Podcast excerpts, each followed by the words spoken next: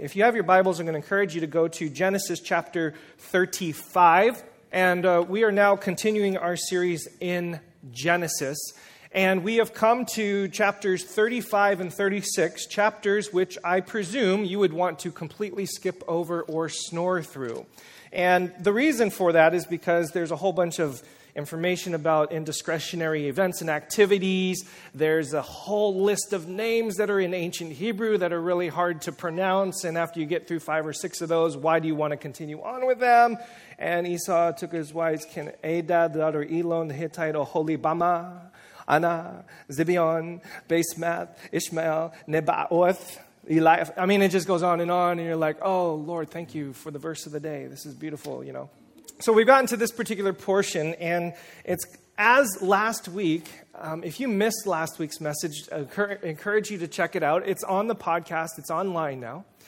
And we are in a section of the Bible that a lot of people skip over, as I mentioned. And we at Spark try not to skip over anything. We like to tell the whole story.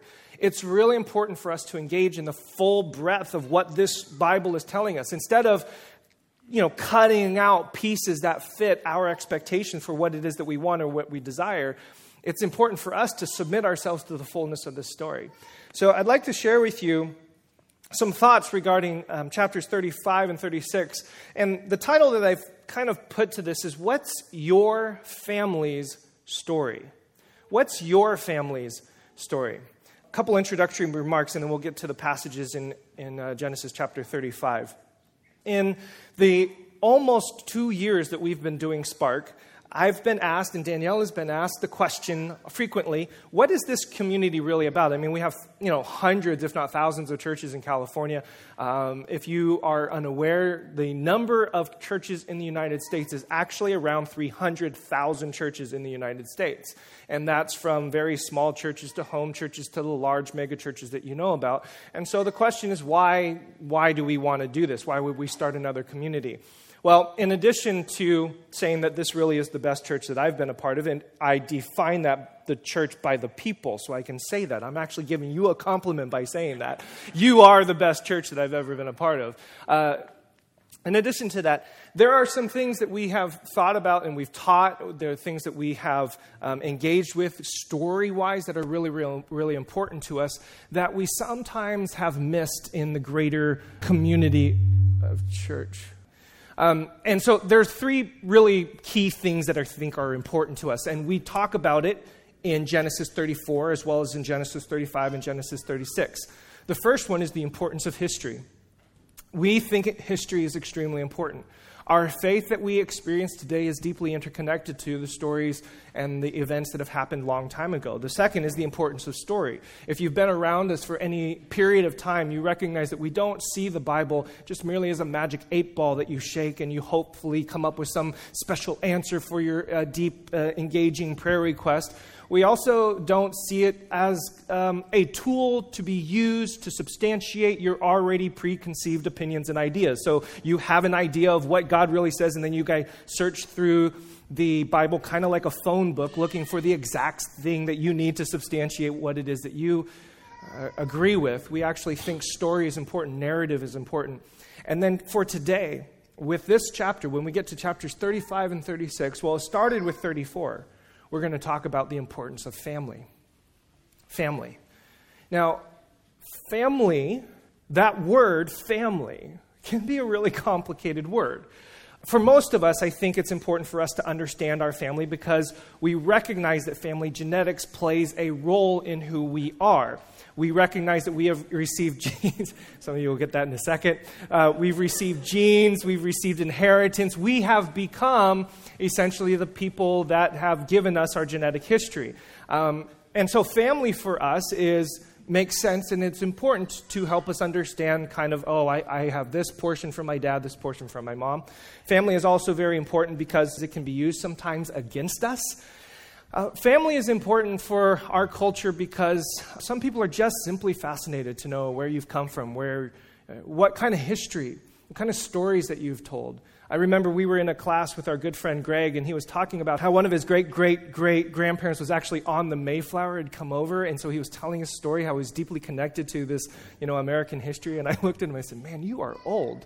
Um, so that's really important. Uh, I like to tell people because I'm adopted that my family tree is actually a stump uh, because I don't have any. Some of you find that entertaining, some of you don't. Okay, so but I think it's hilarious because I have no family genetic history because I'm adopted. I was found. We have nothing, you know, really to, to show for whatever history we have. I think family is also a difficult concept or an idea for us because of this website right here. And as I was I, I, think if we think about family and if we, if, we, if we engage with the concept of family, this is usually the first invocation of a feeling. And I'm sorry I'm going to do this, but these are just, these need to be shown. These need to be shown. Awkwardfamilyphotos.com.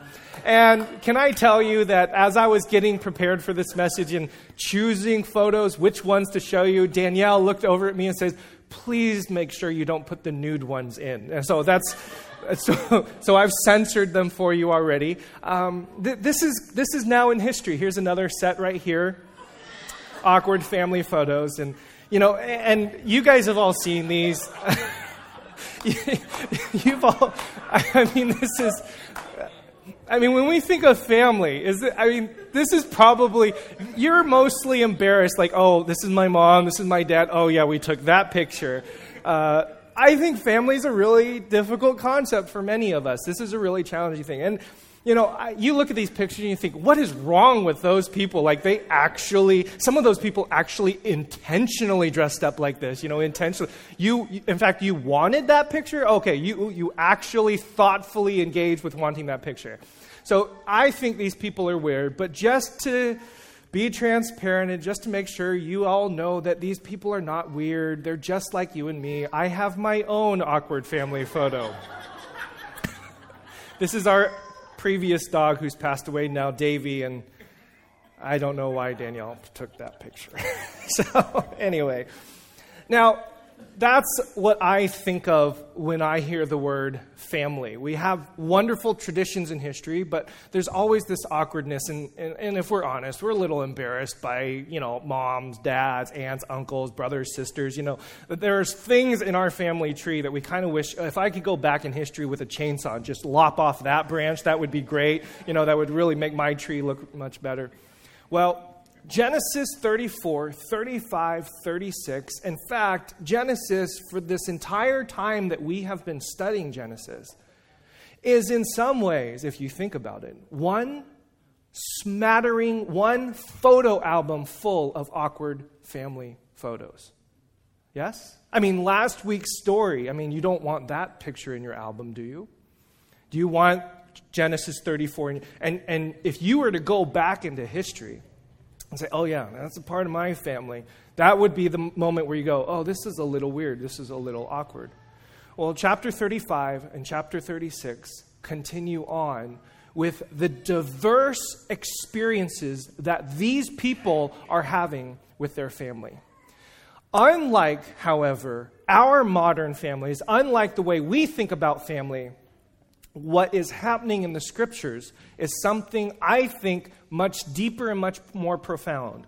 And if we can tap into the idea or the concept of family, of what's going on here in that's illuminated in chapter 35 and 36, that might actually help us to understand our family and our place in this grand narrative in this history.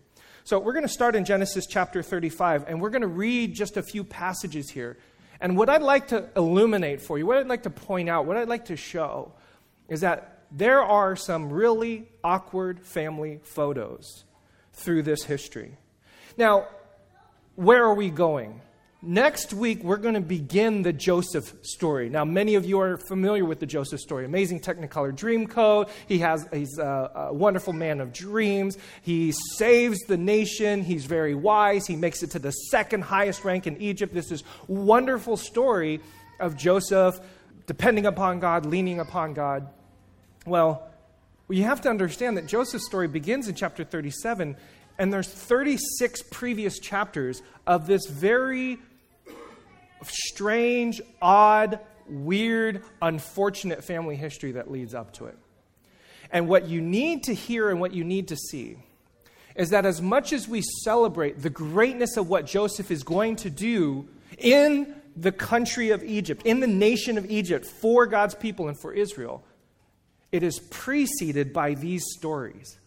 It is preceded by a whole bunch of stuff you kind of wish you could go back and lop off that tree and say, I wish that wasn't there. It's preceded by people not behaving appropriately. It's preceded by people, forefathers, ancestors that really didn't have their stuff together.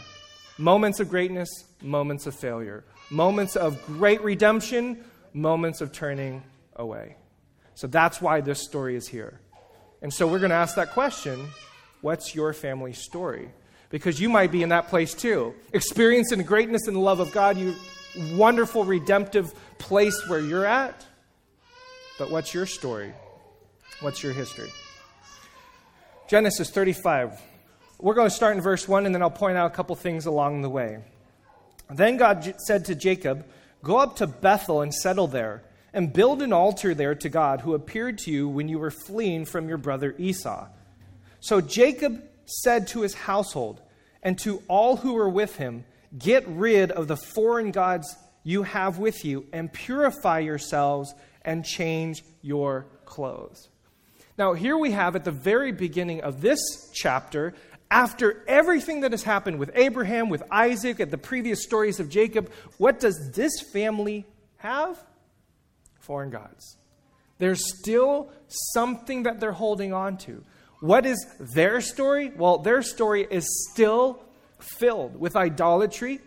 Their, their story is still filled with indiscretion. They are secretly taking and stealing away these idols and these foreign gods. The word here in the Hebrew is kind of the idea of all this foreignness, not necessarily an idol, but all of this foreignness that you have taken with you. And they're hanging on to this old pagan religion. Even though God is doing some redemptive work through the, the, through the fathers, through the patriarchs, they're still holding on to this old pagan religion. Then let us, verse 3, then come, let us go up to Bethel, where I will build an altar to God, who answered me in the day of my distress, and who has been with me wherever I have gone.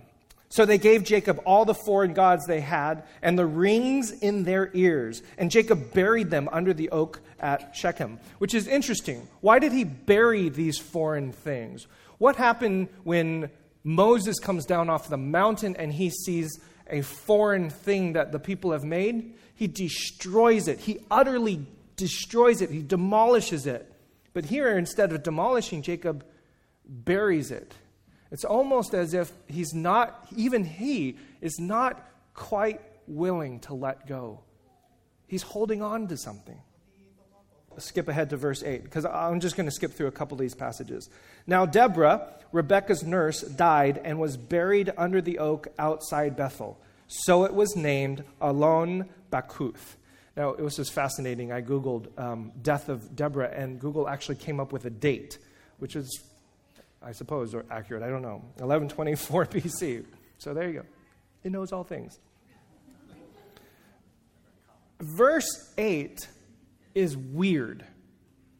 First of all, this is the first time Deborah is actually even named in the entire biblical narrative. We don't know her name up until this time.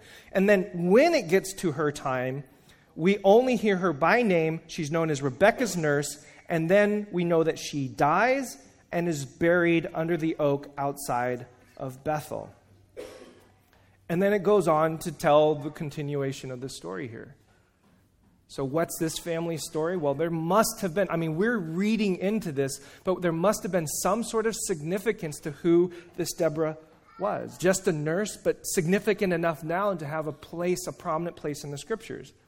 Part of this story death, and sorrow and remembrance. This is also now part of this story. We're heading on to this greatness of who Joseph is. But right now, at this moment, part of this story, death, sorrow, and there was a significance about who Deborah was, that she has a place now here with her name, and she is remembered. In verse 17, as we continue on, actually move down to verse 16.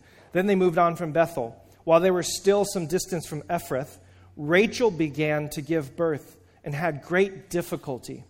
And as she was having great difficulty in childbirth, the midwife said to her, Don't despair, for you have another son. As she breathed her last, for she was dying, she named her son Ben Oni, but his father named him Benjamin. Here we have the second death in this chapter. First, the death of Deborah, second, the death of Rachel. And this death is mixed and complicated with the wonderful birth of another son. But she also dies too. What's also part of this story? Well, uh, a woman who has the blessing of having a son, but yet suffering. And then this change of a name. Benjamin's name originally is Ben Oni, which means the son of my suffering or the son of my pain, the son of my struggle. Immediately after she dies, after Rachel dies, the father changes his name to Ben Yamin, the son of my right hand, which is the complete opposite of death, sorrow, and suffering. It means the son of my strength, son of dexterity, son of power, son of control. And so, what do we have here in Genesis 35, verse 17? We have part of the story suffering, hope, redemption. So at the top of the story, we have idolatry. We have Jacob, who's unwilling to give up those idols just by burying them. Further into the story, we have death, but wonderful remembrance. Further into the story, we have Rachel giving birth, but she dies. And so there's suffering, but there's also hope and redemption out of that suffering. We're going to get to another verse here, verse 22 that doesn't belong here either. This is so weird. Verse 21 Israel moved on again and pitched his tent beyond Migdal Eder. Verse 22 While Israel was living in that region, Reuben went in and slept with his father's concubine Bilhah, and Israel heard of it. Don't worry, I blurred this image out for you. Try to be censored. What? Wait, Reuben, who is the eldest son of Jacob, Reuben, who is as a result of being the eldest son, supposed to be the most responsible, uh, the son that's supposed to be the most, uh, have, have, the most integrity, the one who's supposed to be the leader, the one who, whom we're supposed to follow, goes in and sleeps with his father's concubine. And notice how this, I mean, again, here's another verse where it's just kind of squeezed in there. Like, what is this doing in here? And then it says, and Israel heard of it. That's it. There's no consequence. There's no, I mean, it just cuts off. It shuts down right there. You have these, all these crazy stories in here. What in the world is going on? So you have, yet again, in this story, the next chapter or the next scene, scandal. Reuben, who's supposed to be the responsible one, sleeps with his father's concubine. By the way, later on in Deuteronomy, this is going to be clearly outlawed. And rabbinical commentary would say, well, the reason why they put it in Deuteronomy is because it was here in Genesis. It's like, what are you doing? Israel heard of it. And then there's no consequence. What is that all about? And there's disappointment. Reuben, what are you thinking? What, what's really going on here? Immediately after that, in verse 23, it just goes on. Jacob had 12 sons, sons of Leah, Reuben, and just lists the genealogy. What is this verse doing in there? which might be a wonderful question to ask yourself sometimes when parts of your life emerge. You look back and go, What is that verse doing in my life? How did that get in here? How did that story happen? How did that chapter get written? It's exactly what happens here. You go through life and you're just trying to lead up to this wonderful story. We know Joseph is coming. We, we're finishing out this great call of God from Abraham, Isaac, and Jacob. And then Reuben sleeps with his father's concubine. Woo! You know, how did that get in there? And then verse 29. Um, Isaac lived 180 years. Then he breathed his last and died and was gathered to his people, old and full of years. And his sons, Esau and Jacob, buried him. Now, the reason why that's significant is because in previous lists, the order of the sons was always Jacob and Esau. And so here at the end of this chapter, Isaac's sons are Esau and Jacob, putting back that order of firstborn. And so even here, we have yet another piece of this story, which is holding on to tradition, heritage. They're still not letting go. Now, chapter 36 is, again, that portion where there's name after name after name after name, a whole bunch of genealogies. Again, you could actually spend hours and hours and hours picking apart the names, what it is that they mean, where it is that they are located, and how those names are deeply interconnected to the rest of the story. We won't go there because that's an entirely different study. And again, for some of us, we might through the whole thing. So, all we're going to say here in chapter 36 is simply that it is a listing, since we have a listing of Jacob. Esau gets his own listing, and it's important because what we're going to find out through this is how did this group of people come about, known as the Edomites? Because Esau eventually is known as Edom. Esau's name means hairy. It also means fully formed, and as I like to say, because any man who is hairy is a fully formed man. But he's also named Edom because his hair is dark red, which is the same word for red, and they eventually become the Edomites. And they are stationed, they, are, they live down in this area. Now, the reason why that's important in, in chapter 36 is because we're connecting it to the longer story. These people are going to be a pain in the butt sometimes. And the reason why chapter 36 is in here is because it's setting the stage for how they got there in the first place and why they act the way they do. This is going to be important later on in the Jesus story because Herod, the great, the one who slaughters baby when Jesus is born, is from Edom. So he comes down this line. So part of this story also is that there's protagonists and there's complicated people in their lives. Do you have complicated people in your life? Then in chapter 37, you have this little clue and this little hint that the, this, what we've just gone over very quickly in chapters 34, 35, and 36, is deeply connected to the larger story of Joseph. Why? In chapter 37, starting in verse 2, it begins, This then is the line of Jacob. Now, if you hear the phrase, This is the line of Jacob, what do you expect to follow next? A whole list of genealogies. It doesn't do that. For the first time, the story starts to take a twist. This then is the line of Jacob. Once upon a time, in a land far, far away, at the age of 17, Joseph tended flocks with his brothers. It begins into a narrative and into a story. And that is a literary clue to let you know that what is happening here is starting to shift and change and turn. In other words, all of this crazy, dysfunctional, uh, sordid, embarrassing, awkward past that has now preceded this story is now setting the stage for what is to come and how Joseph is going to redeem and live out the story coming in Egypt. All of this deeply connected in one large, grand story. And in your story, just like in their story, there's idolatry. In your story, just like in their story, there's indiscretion. In your story, just like in their story, there's loss, there's disappointment, there's death.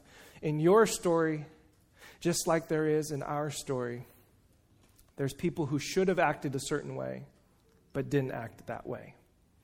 And so, again, I ask the question what's your family's story?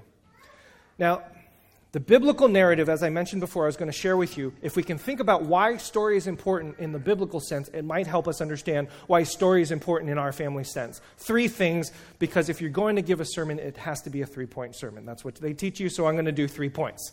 Story, number one, establishes our identity, who we are, which is why chapters 34, 35, and 36 and the entire narrative of all these things are happening. Sometimes when we come to the Bible, we ask the question, why is that in there? Well, it's because story establishes our identity.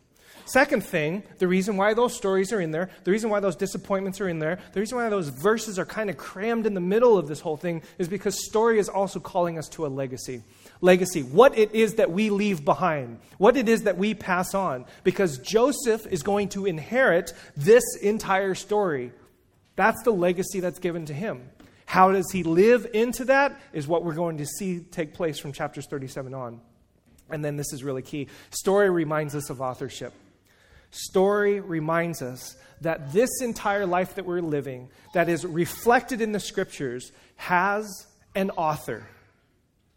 And you may not be the person who's authoring that story. First, identity.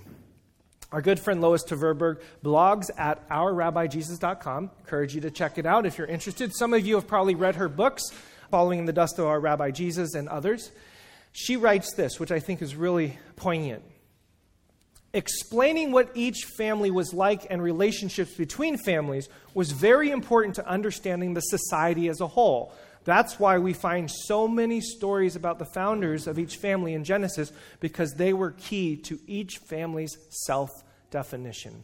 Please understand, when you read these stories from Abraham and Isaac and Jacob and Deborah and Rebekah and Rachel, when you read these stories, they are there because they are setting the framework and the history for the kind of person that they are to this day. They are reflecting back upon their history and recognizing that what has happened then is greatly influential into who I am now. That's why those stories are there. Our identity oftentimes comes from what it is that we do, our employment, how much we make, who we're married to, what our gifts or talents are. And our identity in our modern day comes from accomplishment, achievement, individualism, possessions, whether you live in a rich neighborhood or a poor neighborhood. A biblical sense of identity comes not from what you own and what you possess. Your biblical identity comes from the stories of your past, the people that have come before you. They're telling this story because that's part of their history. They have people that have slept around. They have people that have done horrible things. They have people that have completely disobeyed God. They have people in their past, ancestors, fathers, and mothers who have completely rejected the ways of God. And guess what? They're going to write it into the story because you have to first recognize and accept that that is also part of your identity. Accept and recognize that that comes with the package of who you are. That's why the Bible writes these stories. That's why we here at Spark tell those stories. That's why we should not skip over those stories because we have to face them, deal with them, accept them, and then move forward to what kind of legacy are we going to leave even in the midst of those stories. Now, a legacy is something that you send on. A legacy is something that you pass on. A legacy is something that you give. I don't know where this quote came from. I tried looking it up, but even quote investigator.com said we have no idea. So here it is. You can figure out where it is, where it comes from. We do not inherit the earth from our ancestors, we borrow it from our children. What a fantastic quote. To recognize that as we have brought our identity from our history, our family story, we are actually commissioned to leave it, borrow it. We're borrowing it from our children. What is it that we pass on? And then this is really the, the question of legacy. Legacy in most conversations that I've had is about what do you leave with assets? Do you, are you going to leave them a good job, home, safety, security? Are you going to leave them all of the financial, material things that they're going to need to succeed? Is that what's most important? This legacy? The asset legacy? The biblical story is who really cares about that? The biblical legacy is what story are you writing and are you telling for the generation that is coming? For these little ones, the reason why we do the blessing, the reason why we welcome them in, the reason why we love them tremendously, why? Is because we don't we don't have a church building. You know, we don't have all of the great but what we do have is every single one of you building your story into their lives of love, acceptance, of a community, of a church that says, You are valuable. You matter here. God has created you. God has gifted you. We're so glad you're here, even in your youngness, even in your whining, even in your yelling and screaming, even in all of that. Why? Because you are such a gift. So, the biblical legacy is not stuff that we leave them, it's stories that we tell them and the stories that we are writing. And then I'm very, very tempted to not say your story. What is our story? All of us together. And this is why why the Bible is telling a story and not just a list of concepts, commandments, ideas, principles that you're supposed to follow. It's telling you a full story. This is a lengthy quote, but I thought it was worth it John Goldingay has written extensively about Old Testament theology. And like we, I like to do every now and then, I'll try to do my best to sum up a 900 page book in one pithy quote. So that's what we're going to try to do. The biblical story comprises a beginning and a development, but no end. Catch that for a second. A beginning, a development, but there's no end. There's no conclusion to this story. Why? That reflects and testifies to the location of the people who write, read, and live within the story. They live after the Exodus, or after Sinai, or after the occupation of land, or after David, or after the signs of exile will end, or after the rebuilding of the temple, or after the achievements of Israel, or, or after, after, after, after. All these stories that they're telling, we are living after those things. But none of these events has turned out to be the end. Those stories that we just read, they weren't the end. Each brings an implementation of God's rule and generates a proclamation of good news, but none ultimately suggests that the story is over. I love that. Did you catch? None of these stories that we read, the Dinah story, the Reuben and Bilhah story, uh, the Sodom and Gomorrah story, none of these dictates that the story is over. The moments of achievement turn out to turn out not to signal consummation. The moments of calamity turn out not to preclude hope.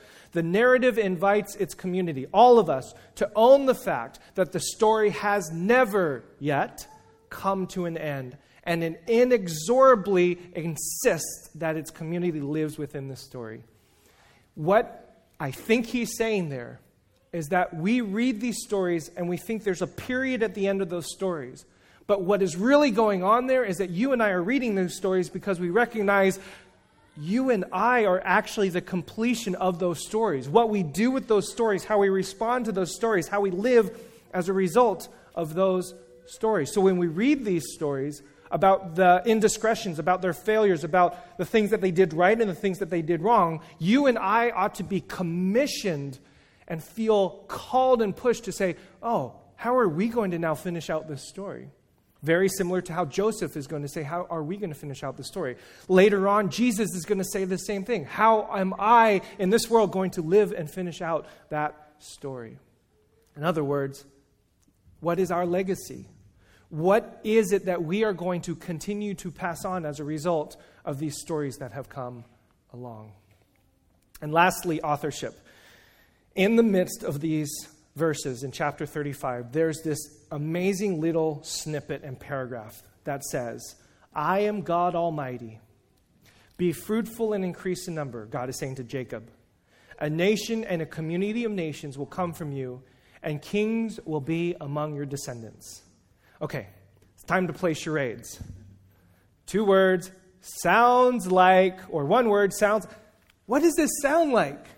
Does this sound at all familiar? Do you recognize this language? Well, if you've been paying close attention, not to just the snippets, but to the grand picture that God is painting as a result of Genesis 1 1 all the way through, you'll recognize something. Be fruitful, increase in number. What does that sound like to you? That sounds like Genesis. Wait a second. Even in the midst of Reuben and Bilhah, even in the midst of Jacob, still not quite ready to let go of the idols, even in the midst of the family taking all this foreignness and idolatry with them, even in the midst of these indiscretions, God is speaking into that story. The same narrative he began in Genesis be fruitful, increase in number.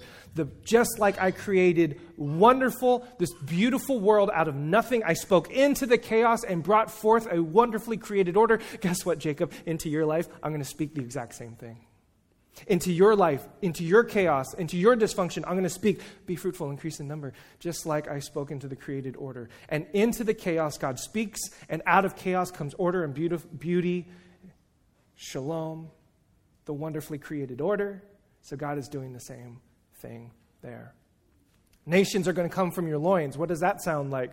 I'm making a covenant with you, Abraham, all the way back to Genesis chapters 12, chapter 15, and chapter 17. The same call that God gave to Abraham, which was to redeem the world, is now the same call he's given to Jacob, the exact same thing. And so this story of Abraham is repeated again in Isaac, which is repeated again in Jacob, which is, et cetera, et cetera. Do you see the pattern?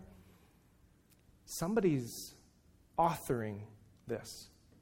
Somebody, even though you and I are telling some really wacky stories, somebody is still infusing each and every one of our stories with the redemption, the hope, and the call and the commission to live out God's kingdom here on earth, even in spite of our indiscretions, even in spite of our delinquencies, even in spite of the fact that we may still hold on to foreign gods.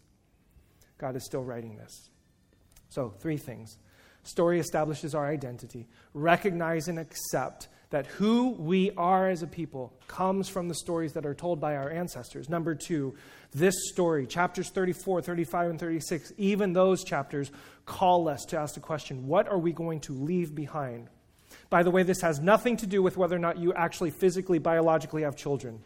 All of us are called to leave behind something for the next generation. What is it that we are going to leave behind? What is our legacy?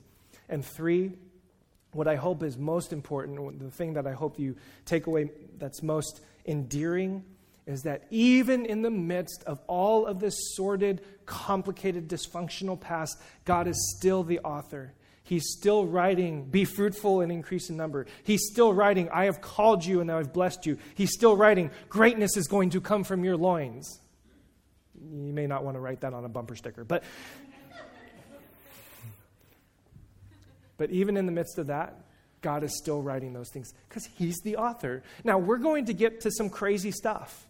You know, maybe by 2018 we'll be in the book of Judges. And when we get to the book of Judges, it's going to be a rough go. God is still the author.